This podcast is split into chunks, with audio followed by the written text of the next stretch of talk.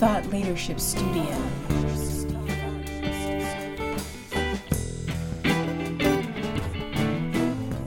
You're listening to Thought Leadership Studio, the podcast that helps you master high level positive mass influence to create distinctive business niches, captivate an audience, grow your following, and change the game by changing the frame with strategic thought leadership. Thought Leadership Studio.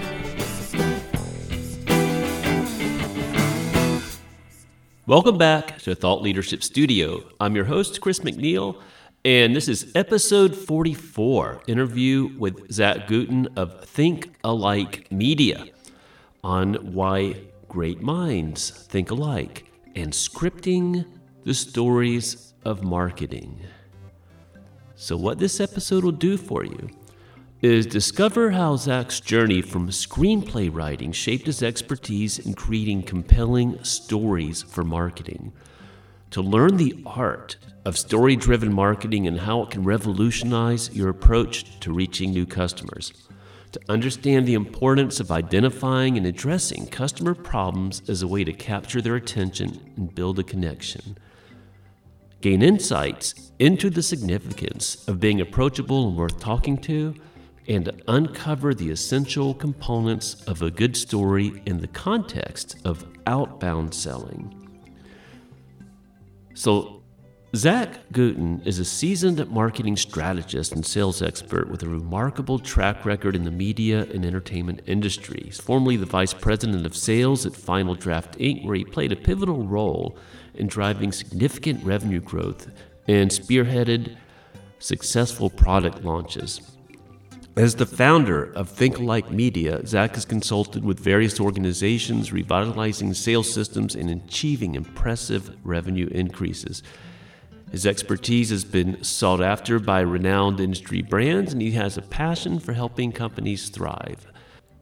Now, before we dive into the interview, if you're listening on an app, make sure you also go to the episode page on thoughtleadershipstudio.com where we've got a transcript with key points highlighted as a great summary, key visuals added to bring the story more to life, and resource links to resources of Zack's and also resources like the Marketer's Guide to Strategic Thought Leadership, which is free and can help you with the building blocks of your own strategic thought leadership.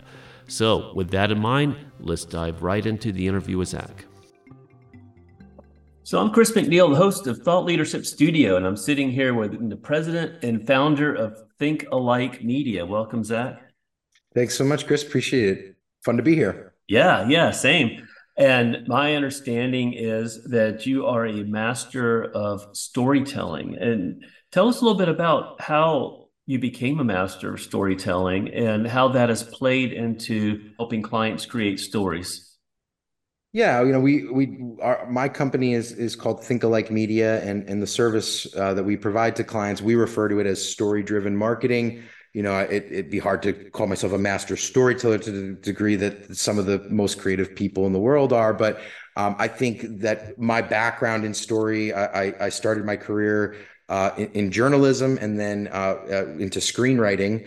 Um, got to work in in television and, and, and film, uh, and uh, and then also work with a company, uh, a technology that was that served the creative community, screenwriters and, and filmmakers, and um, the I started to see the connective tissue between the two, the way that you tell stories in, in journalism and through screenwriting. Uh, they're dr- all stories, whatever medium they're in, are driven by problems, and started to find that so are buying decisions. Um, businesses make buying decisions. People make decisions to solve problems. Uh, and if you can introduce those problems to people, they're ready to listen to solutions. If you lead with a solution, they may not understand that they have the problem in the first place and they might not listen. So, you know, storytelling is really kind of helping people to relate to a problem, whether that's through a main character in a book or a movie, or a, a, problem that a prospect in a sales campaign might have, if they recognize a problem, you're going to kind of catch their attention, and that gives you a chance to kind of show them solutions and tell a story. So it's, it's kind of leading them on a journey rather than just saying, "Here's what we've got." It's more like, yeah. "Let's take let's take you on a journey to discover why you would possibly need what we have." Absolutely. You know, we we we say, and we have one of our great examples. We have a, a client who's a, an executive kitchen based in the Bay Area of of uh, California, and they serve a lot of big technology firms around Silicon Valley in terms of employee meal plans, and they have these amazing menus that are uh, built through collaborations with um, with the celebrity chefs. And I always say, like, I, I think most marketers would look at what they have and think, lead with the menu, lead with these very cool menus. Um, but if on the receiving end, you're not thinking about feeding your employees in the first place, what good is that menu? So instead, we always lead with kind of the taking care of their employees, um, whether that's a, a, firm in biotech where their staff never got to go work remote. They've been in office the whole time. All their friends and family got to work from home for the last two years and shed those commutes. We can say that and kind of strike a nerve for the HR folks at those biotech firms to say, your employees deserve to be fed well because they've stayed in the office during this period of time time everyone else in their lives is working remotely now they want to see the menu because now they understand that they need to do something for their employees they understand the problem. Um, if they didn't understand that problem they wouldn't care about the menus.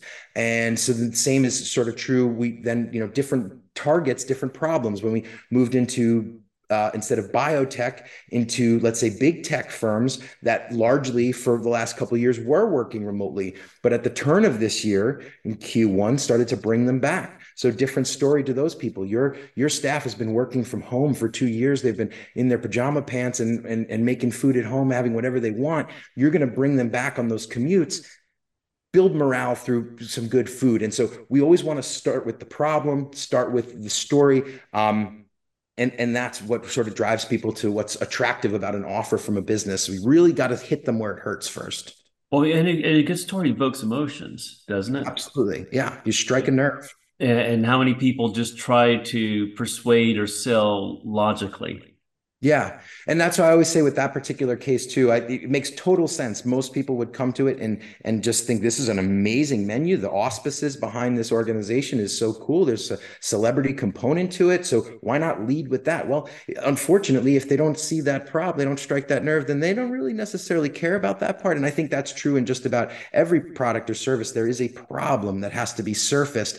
And especially in the work that we do, which is very sort of uh, cold outreach driven, sort of starting starting relationships you know un, unlike an inbound lead who has already acknowledged that problem and is searching for a solution when you go outbound you need to make sure that they have surfaced that problem in the first place. And that's the thing that we help help clients do i think really as good as anybody. Interesting. So you would you say you specialize more in outbound marketing or more in inbound? Correct. yeah outbound definitely. So so you have to really develop a relationship and and get some rapport before you start leading someone into that solution stage. Absolutely. Rapport is so important. We you know we we talk endlessly about being story driven in order to be story driven you have to be hyper targeted. You have to know who you're talking to to sort of understand the environments and the problem they're in. Biotech versus big tech in the office during the pandemic, out of the office during the pandemic, two different stories, two different groups of people. Um, but the other thing besides story driven and hyper targeting is you, all of those things would fail if you're not conversational. You have to be approachable. You have to be worth talking back to. Um, I tell people all the time, a lot of people, uh, businesses make mistakes in doing outbound marketing, where in a sense, they're really just kind of throwing it out into the world. They're just kind of sending out white papers. They're sending out bulleted lists of things that they do great. And they just think, throw it against the wall and see what sticks. But if you really think about the people that you're talking to and try to get them to talk back to you, try to get them engaging with you, that's where you're going to find a lot more momentum in the sales process or in any effort to start to forge a relationship to get them talking you, learn more about them, give them a chance to learn more about you. And as human beings, inherently, we start to get to know one another and feel a connection connection. Um, and if there's a chance to work together from that point, it's going to blossom.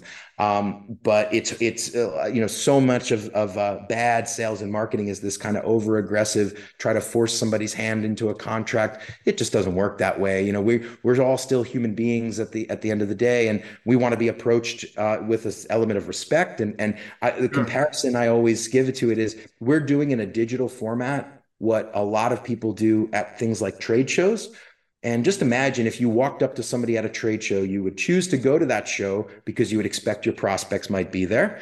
You can see from their name badge a little bit about who they are, who they work for, the role that they play. And you might say, that's somebody I should talk to. Now imagine you walked up and started spouting out features and benefits and ROI numbers they would call security because it'd be so strange to have someone come walking up to you and just start shooting information at you.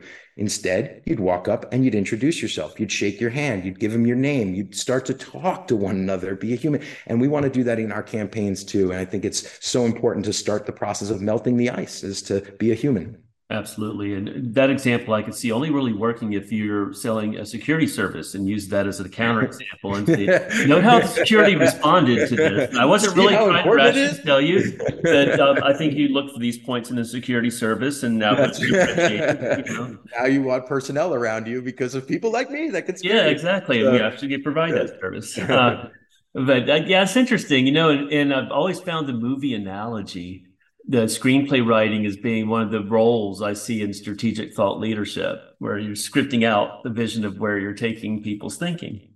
That's right.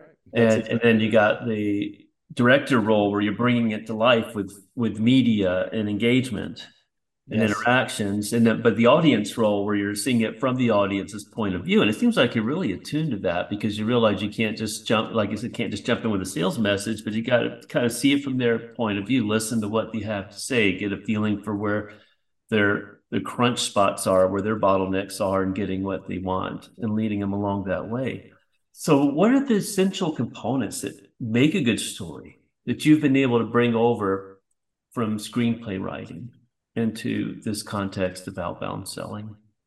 Yeah, you know, it's it, it it's a few different things. You know, hyper targeting is is a really important part of it. Is understanding your audience. Um, you know, if you if you were writing a, a, a, children's comedy, you would be aware of sort of the degree of sophistication of the jokes that you you wouldn't be you wouldn't be dialing it up to a level of political humor because the kid's not going to understand that. Um, and so you you you would have to be thinking about your audience and what you can say to them and what can what is going to compel them. Um, it has to be familiar for them. To use that same example, a problem that serves a main character in a children's comedy has got to be something that a kid can understand and kind of get on board for and go on the ride for. You can't uh, they, they're not going to understand certain things that maybe a parent would understand instead. And so, from a sales and marketing perspective, is the same thing. Who is this audience? What is the things that we should be saying to them to, in, in a sense, ingratiate ourselves and, and get them talking to them? Um, you know, we again, we always want to be sort of warm and friendly and, and conversational. We don't want to be too aggressive, and and so thinking about who are those folks, and and um, even to the degree as as you mentioned of sort of scripting it out of like what's the cadence of follow up to these people given their work environment? What's going to be too aggressive too fast in terms of follow up what is a more polite cadence? Um, and from a systemization standpoint you know one of the great things uh, that we're able to leverage in outbound marketing is things like behavioral triggers. We can see when somebody has clicked a link and come on a, and come to a website, at which point we want to say something a little different, script something a little different to that person because they've now been educated a little bit more. They've been on a site, on a landing page, seen other forms of media that the business might have put together. Um, and so we really want to, you know, shift the story to that person. Um, and it's very powerful in that way. Um, if you think of, you know, film and television and, and concepts of things like choose your own adventure and, uh, you know, you know a, a, younger generation right now using tools like like mind uh, games like Minecraft and uh, a generation before with with Sims is the the ability to sort of construct and put together things based on their own pacing things that interest them. And that's what we mm-hmm. want. We want our prospects to have their own journey. Each prospect should have their own interaction with messages that should enter that should trigger something unique to that. Um, and uh, and ultimately you know, I think for the prospect standpoint, they appreciate that. They appreciate that they weren't just bombarded with messages as fast as possible, that it came to them when they had a chance to look at it. So, you know, they didn't look at it for two, three weeks. Suddenly now they're on the website, they're going to see more messages. It's convenient timing for them. So, really sort of planning the, around the audience and what, who they are, what their environment's like, and the things that are going to be important to them. Well, I'm seeing some things and hearing some things in here. They're very interesting. And a couple pieces, it seems like you're not just scripting a story for them, but you're entering into their story. Yeah, that's right. It is their story. So you're kind of gluing your story you want to lead them to to the story they're already participating in. So you're entering their world. That's right.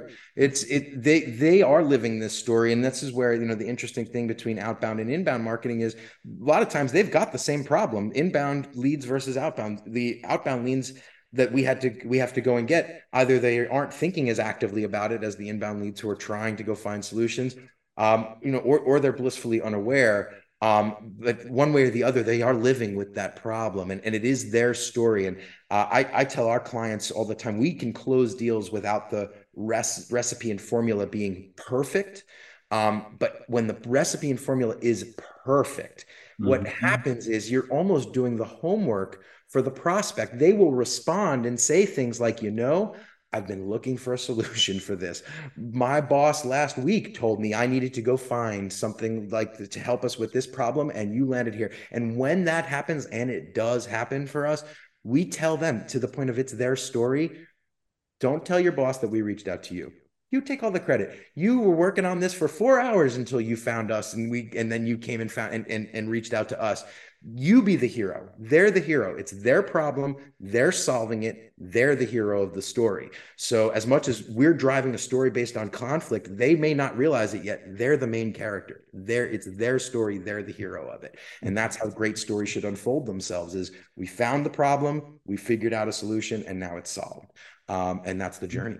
That seems really relevant to a lot of our listeners. I understand are people like consultants, they're coaches, Yep. There are HR directors, CMOs, marketers, yep. and every people who have a need to and maybe do more outbound marketing yep. and get better at it. And I was in the field for a long time in fitness business. I had one one-on-one training studios. This almost pure outbound. We had a really good selling process, but it required reaching out to people. Mm-hmm. and triggering that. We use some advertising, but we use a lot of lead generation with referrals where we called on people. And then it went to something almost pure inbound, where in marketing agency, the type that I've had, it's been it's purely referral based mainly.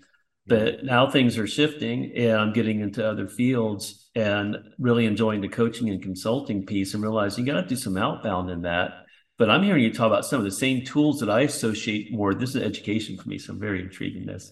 Um, tools that I've associated with inbound marketing, like white papers, mm-hmm. or create white papers and you know try to do some SEO and post them on social media and wait for people to come to them. And you're you're talking about using them as an outbound tool. So how's what's that distinction in using things like white papers for outbound versus inbound?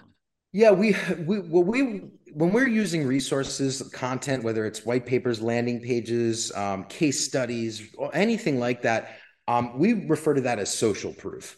Um, we like to lead first with, um, you know, we, we, from a systemization standpoint, we want one URL in each message. Just a great kind of trick to outbound is you don't put multiple links. Um, people make a very easy mistake of here's my website and here's my Calendly link. Well, that second link just moved you into more spam folders than you would want. And so a sure. simple trick is making sure there's only that one link. So we always start with one link, and that might be a landing page, um, something about the business, something about the the product.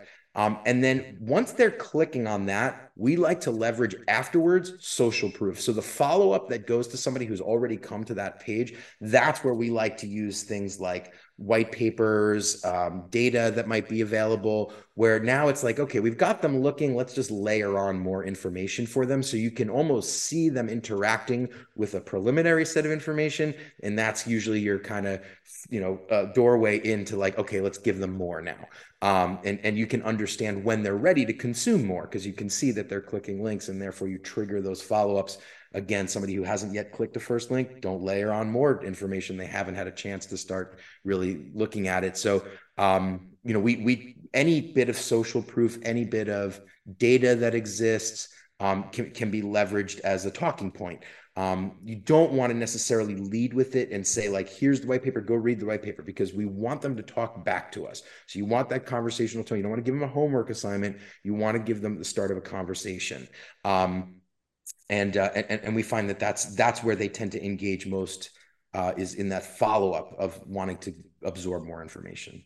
Now, how much does this fall into a coherent system that you can apply with a variety of different types of clients versus how much do you feel like you need to customize the path of the story and the media use at different touch points depending on the type of client you're working with? Well, we uh, there's definitely certain forms of media that would be detrimental to the type of work that we do. We can't embed videos and photos and things like that because when you're doing cold outreach, spam filters are looking at you and evaluating you.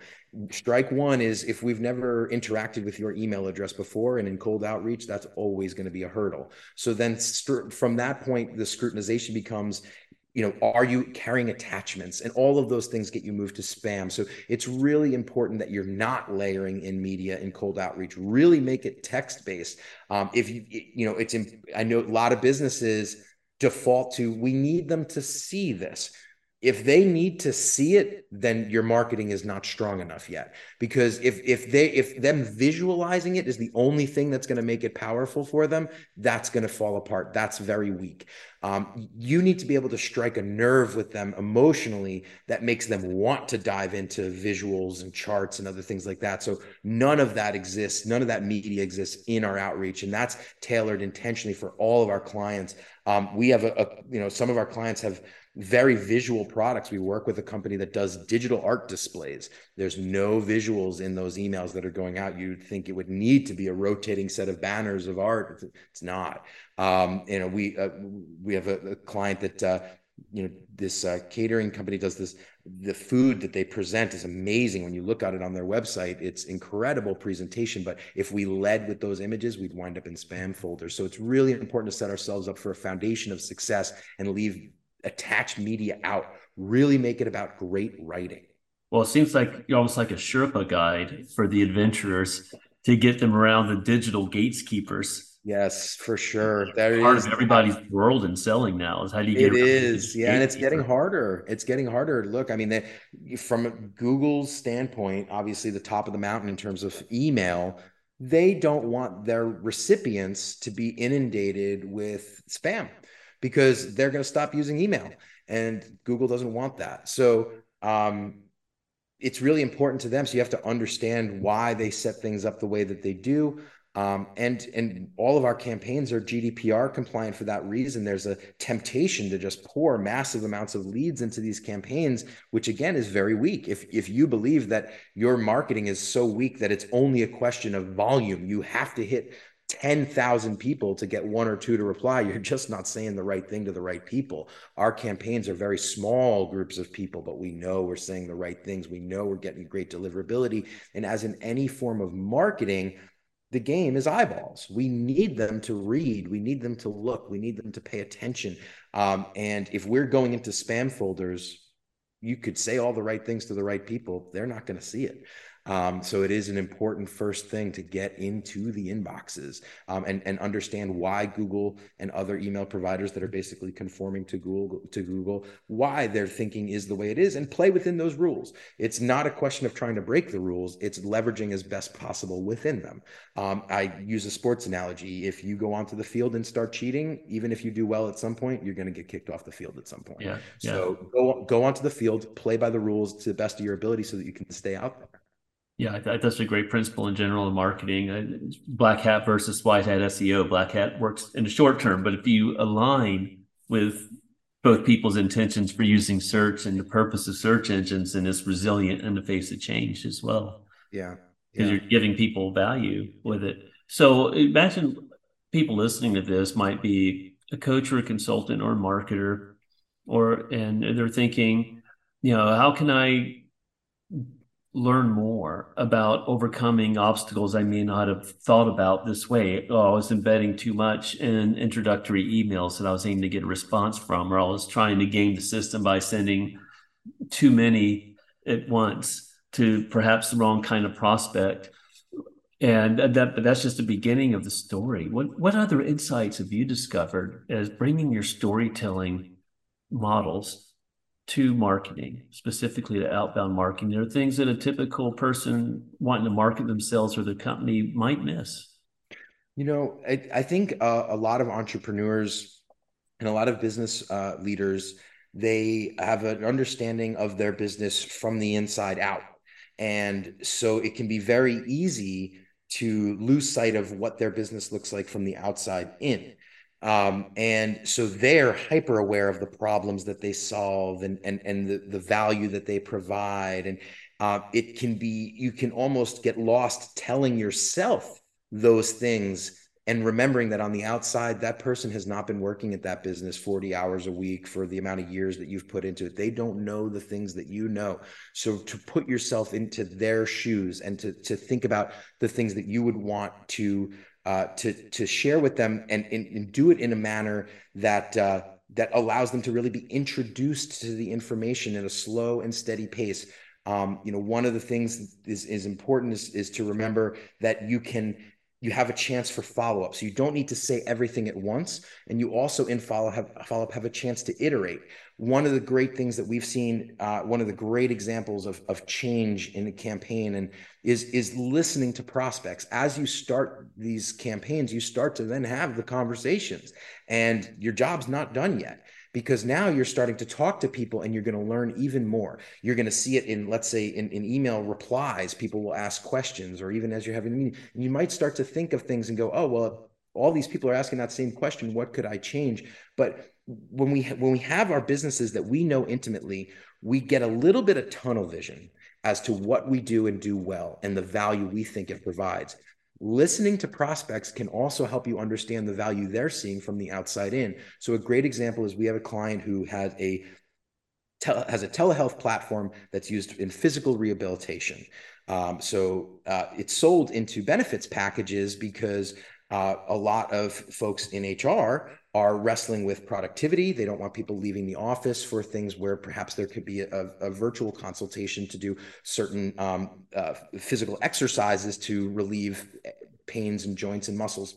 And for this particular client, that was their focus that they provided to us. They wanted us to focus on the time savings you know we prevent lost productivity and sure there was value to that definitely and it got us into some conversations. But one of those first conversations the person the prospect saw a different value. And she she asked us she said you know this actually affects our insurance premiums. When we have people out of the office for various ailments um, our, our premiums go up. And so they evaluate premium impact based on things like cancers pregnancies um, but thankfully not always, but thankfully, most of the time, working aged people are not dealing with cancer as much as they are hurting themselves playing basketball on the weekends. Sure. And so suddenly the amount of lost productivity to something like cancer compared to physical rehabilitation for them, it was not about the lost productivity, it was the driver of the premiums. And she started saying that it'd be interesting to evaluate how the how the physical rehab is affecting our premiums. And we realized that's the question to ask people. So, her question to us, we started asking to other prospects when was the last time you evaluated how physical rehabilitation uh, is impacting your insurance premiums? Mm-hmm. And we've got it was like a light switch. People started asking, "Yeah, that's a good question. How do you calculate that? How are you?" Well, good. Let's have a meeting. We'll talk to you about it. We'll show you these things. And you you listen to your prospects. You do that outreach. You have best intentions of what you think the value, what you think the your your story and the problem that you're solving is. But you also have to listen to that voice that's coming from the outside looking in. Listen to them. They're your test audience to some degree as you start talking to them, and you can make improvements in those campaigns don't let perfection be the enemy of progress. Don't look at your campaigns and go, it's not perfect. I'm not sending it out yet because you're not going to be perfect until you start sending it out and start getting that feedback. So go trial and error, listen and learn, be willing to make mistakes and be willing to optimize. So it's it's a learning loop where you're yeah. challenging your own belief systems, perhaps by what you learn from your engagement with prospects Maybe maybe you do you ever run into research findings when you first engage with a client and you're examining their audience? You're like, oh hey, are you even thinking about this pain point or oh, this absolutely.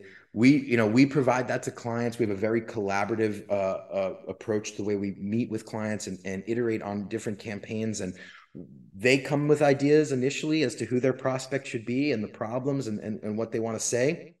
We're giving feedback. We're ideating with them. Um, uh, tools like LinkedIn Sales Navigator are amazing. Um, you can start looking for different personas through LinkedIn Sales Navigator. At the beginning, it almost feels like a, a child learning. It's kind of making mistakes, but after enough query searching, it starts to figure out what you're looking for, um, and it can start to open up your eyes into different prospects that you can be going mm-hmm. after. And so you you know working with clients, working with the technology that exists for us to to think of like who what are the different lanes, and ultimately, and, and when it comes to business to business sales, we do what we do for clients for B2B sales, clients leverage our outreach for media exposure, especially given my background. We do a lot of press and media outreach, same thing, telling the story, helping them see the headline that's going to exist for their audience, whether it's podcasts or, uh, or, or blogs. Um, we're doing outreach for media. We're also doing outreach for partnerships. And in partnerships, there's story to be told too. What is it that they're going to benefit from that? And so, um, you know, there's all different, you know, to your point uh, earlier, we talked about persuasion and, and that's what's happening here. Um, is, you know, you can look at all the different types of people that you could be working with, their different unique problems. You'll tell different stories and all the best intentions. It's not until you start actually getting replies from them and talking with them that you're going to figure out exactly how to get it right um, and being willing to to absorb that feedback. Well, speaking of story structures and the hero's journey type stories, who is it the one who who changes the most through the story, the hero or the villain? That's right, Chris Vogler, great great uh, story theorist. Yeah. Um, and uh, it, and that's uh, that that's exactly it. The the character should change, right? You know, a story is very boring if that character lands back where they started. We want to see that evolution of kind of who they became and them overcoming their fears and things like that. And from a marketing perspective, it's not exactly cinematic, but you know, when you when you do uh, look at it as the perspective of like, who are our heroes? What are the things that we're going to empower them with? And it really is. There is no better feeling than that example of of of somebody from a prospect side saying like i this i need this like i needed this i needed help with this um, you guys came along at the right time uh, we always have a nice little chuckle about that because it wasn't a mistake. We kind of figured that you had this problem and you needed this solution, and let's let's close a deal. And um, we've had some really exciting examples of clients doing exceptionally well. Um, every year, we're closing six-figure deals for our clients. We like to feature them on our social media uh, when that happens. We also close a lot of five-figure deals and other significant ones. We we love to brag about those bigger ones. Last year, we closed a seven-figure deal, the first time in our uh, in the existence of my company that uh, one of our clients secured a deal for a million dollars or more um, through uh, through our outreach. We've also had clients get picked for programs like TechStars and Y Combinator. Most of our clients are startups. Um, and so to start to see them sort of birthing into exposure and, and, and recognition in that way uh, is is really exciting and it's uh, it, it's validating because they were solving a problem and pe- people didn't know they were there yet well, that's the thing. People don't revere marketing as much as they should because good marketing is, is not, like you say, just straight sales. It's developing relationships, but it's empowering people. It's, it's having the insight to help people maybe discover within themselves the ability to enrich their lives in ways they didn't think about before. It's, it's an empowering educational process. Yeah, nobody wants to be to feel forced into a sales process, to be feel like they're stuck on some conveyor belt of a sales process where they can't turn around. Uh, they want to be nurtured with information. I think every one of us from a consumer level has had both experiences. You walk into the car dealership and you feel like you can't get out the door without asking a few simple questions um, or, or, the opposite where you you know you you wind up seeing some product and you learn more and more about it and then you finally buy it and you're so happy you did it becomes a part of your life and it becomes something that you whether that's a personal or business you know being uh yes being responding to marketing doesn't make you a victim um, you are hopefully seeing something that is of value to you um, and and that's you know where I think big picture sustainable pipeline of activity is showing those people who have the problem. It's not about huge numbers and over aggressive sales tactics. Maybe you close some quick wins in that way, but what happens to that company in five years? Are they still around? Are they still able to sell? Do they have clients who like working with them? Who like about their long term relationship? That's where the real wealth is built, anyways, in the long term perpetual helping relationships with customers. Yeah. Uh, you know, we have a, a, a client um, who is also a sort of sales expert, uh, more in the from the negotiation standpoint. He works with big Fortune 500 companies and training their staffs. And uh, he uh, he talks about the the human element. Um, you know, when there is a level of automation that we've all had to apply to our lives, it's natural. It's technology. It's and it, it'll continue. We see the the you know what AI is is doing to our world now. Um, can't resist it somebody who resisted the internet 15 20 years ago would not be in business today nope. we can't resist ai for the same reasons we've got to look for ways to leverage it um, so you have to improve but you can't lose sight of the human element especially in things like sales and marketing because if you just treat it as automation hey this is my prospect they should buy it you're going to discover that that automation breaks when the prospect doesn't buy it because there's no human connection. And never more important than in business to business sales, where you're looking for a sense of authority and accountability. You're going to work with a new vendor or someone's going to come into your business from the outside. You want to know that there is somebody there that you can talk to when things aren't going well or someone who's going to work with you. Automation's not going to provide that to you. Right. You know, so it's automation to to gain conversations, but then the human part kicks in. That makes sense. And, you know, one way I heard it described to me that was a nice paradigm shift to reframe was it's not that so much that you're selling, you're creating a buying environment. Because mm-hmm. people don't like to be sold, but they love to buy things. Yeah. If you create an environment there. Yeah, create an environment full of rapport, bring in the elements of the storyteller, the screenplay writer, and create a vivid environment where they can select what's right for them, but you're there to point out all the possibilities they may not have thought of otherwise. Yeah.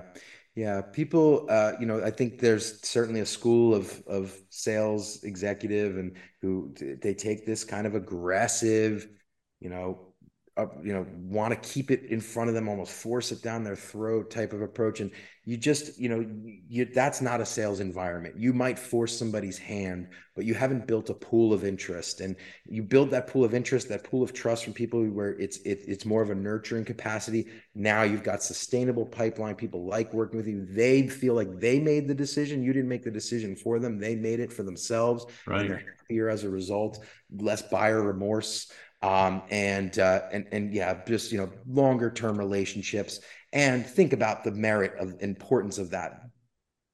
Outbound is important in sales, especially for new businesses that have zero brand equity. Nobody knows to even look for you, so you have to go knocking on those doors. But ultimately that should spawn referrals to other people because they've worked with you now and it starts to develop an inbound and if if you don't have that positive relationship you don't get that sort of networking effect that that comes from your outreach it doesn't yield the same fruit. You want people who love working with you. You got them through cold outreach and that just so happened now they refer two or three others to you. And and so that's you you have to do a good job and it starts with day one the first time they hear from you. Um, friendly approachable just like you were walking up to them in person at a trade show this is awesome. A very human approach. And so, a couple of things uh, to wrap things up in a way to help our listeners in the most effective way possible. If someone's listening to this and they're thinking, wow, you know, Zack's onto something, maybe I need to humanize my approach a little bit. Maybe I need to look from the outside in. Maybe I need to think about how we initially engage people and treat them with respect and create this kind of environment. Um, what would be the top three things that they could do right away to re-examine their approach and make a change? And the second part is how would people best reach you? Now I'm going to put links to all this on the episode landing page, which is linked to someone's listening on a podcast app. Click the link in the description; it'll take you where all this stuff is. Uh, but what's the best way for people to listen to reach you if they're listening to this? Sure. You know, I think three things that almost like a good exercise is you know create create some buckets. You know even start with three. Those and these are going to be your personas. Make them different from one another. Force yourself to make them different from one another. Uh, we have clients sometimes they'll say things like yeah we want to reach marketing people. Marketing people at what type of industry? Marketing people at what size company? Like force yourself to create some sections some groups. So different personas maybe three five whatever you're comfortable with but a good exercise is to create personas. What company what size company what's the role that this person plays in that company think creatively along those criteria both the standpoint of the company itself and the people that it work that, that work there and then what is the problem that that person has that you solve and then start to think of another stakeholder in that same company who has a different version of the problem that you can solve. Because when these deals close, it's never a single decision maker. It's a right. fallacy in B2B sales that there's one person. There's checks and balances. There's going to be two or three people involved in the decision. They're each going to see their own value. So it's a great challenge is to see like within the infrastructure of a company, what are a couple different people that are going to be involved in this decision, and what is a, a, problem that each of them has, and make them as unique as possible. Challenge yourself to not have them be the same sort of problem. What does a CFO care about this versus a CMO? What are the different values that they see? Um, and start to list out those groups and those problems and that'll start to help you define like what is the thing that they're focused on and then from there what is the solution to that problem so those are three steps the person, the problem, and the solution. Um, and that starts to create some structure. And you do that for a few different groups, and you'll see how different they can all be. And you'll see how powerful you'll start to see from a standpoint of like, yeah, if I said that to that person, that's good. It's going to get a reaction. You'll start to see it in that outline format. Um, we have a, a website, um, thinkalikemedia.com. Um, like great minds think alike. Uh, company name comes from the idea that people out there with a problem are thinking about that problem and people with a solution are thinking about the same problem. They just need to meet one another. Um, and so you know uh, that's usually the case. Whatever business you have whatever problem you're solving you're solving it because out there somewhere is a prospect who's dealing with it firsthand. You got to find one another. Um, and, and that's where the name of the company comes so think alike media excellent. This has been great Zack it's been very uh, it's been very enlightening short education on the psychology of sales and marketing Thank you. Appreciate it. Yeah, you know, try to try to think deeply about it. I think, you know, people say email marketing is dead. Anything is dead if you're lazy about it. So if you're really thoughtful about it, uh, you can be. It, it's a very scalable way of of, of, uh, of doing outreach. Thought Leadership Studio.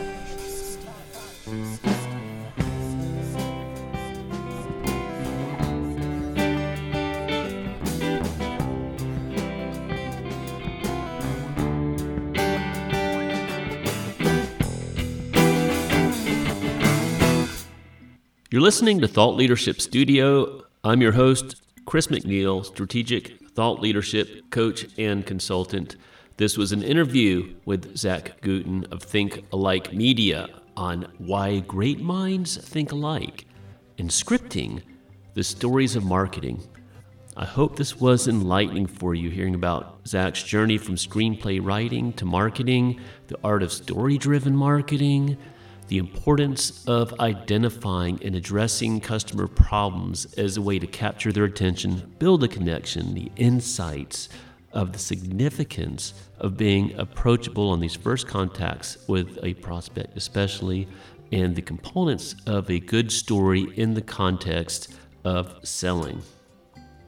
As always, if you're listening on an app, Make sure you click the link in the episode description to go to the episode page on thoughtleadershipstudio.com. There's some visual aids to the benefits that we're aiming to convey with these interviews of models of excellence designed to help you access more of your creativity, more inspiration, more solid strategies for positive, large scale influence.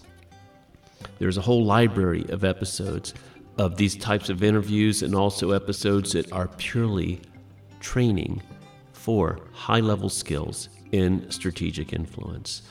And make sure that you subscribe if you have not already. Please leave a review if you haven't already. And if and when you go to the episode page on thoughtleadershipstudio.com, make sure you get the free marketer's guide to strategic thought leadership. No cost, and it will help you organize the building blocks of your own thought leadership. I'm Chris McNeil. This is Thought Leadership Studio. Thanks again for listening, and I look forward to seeing you here next week. Thought Leadership Studio.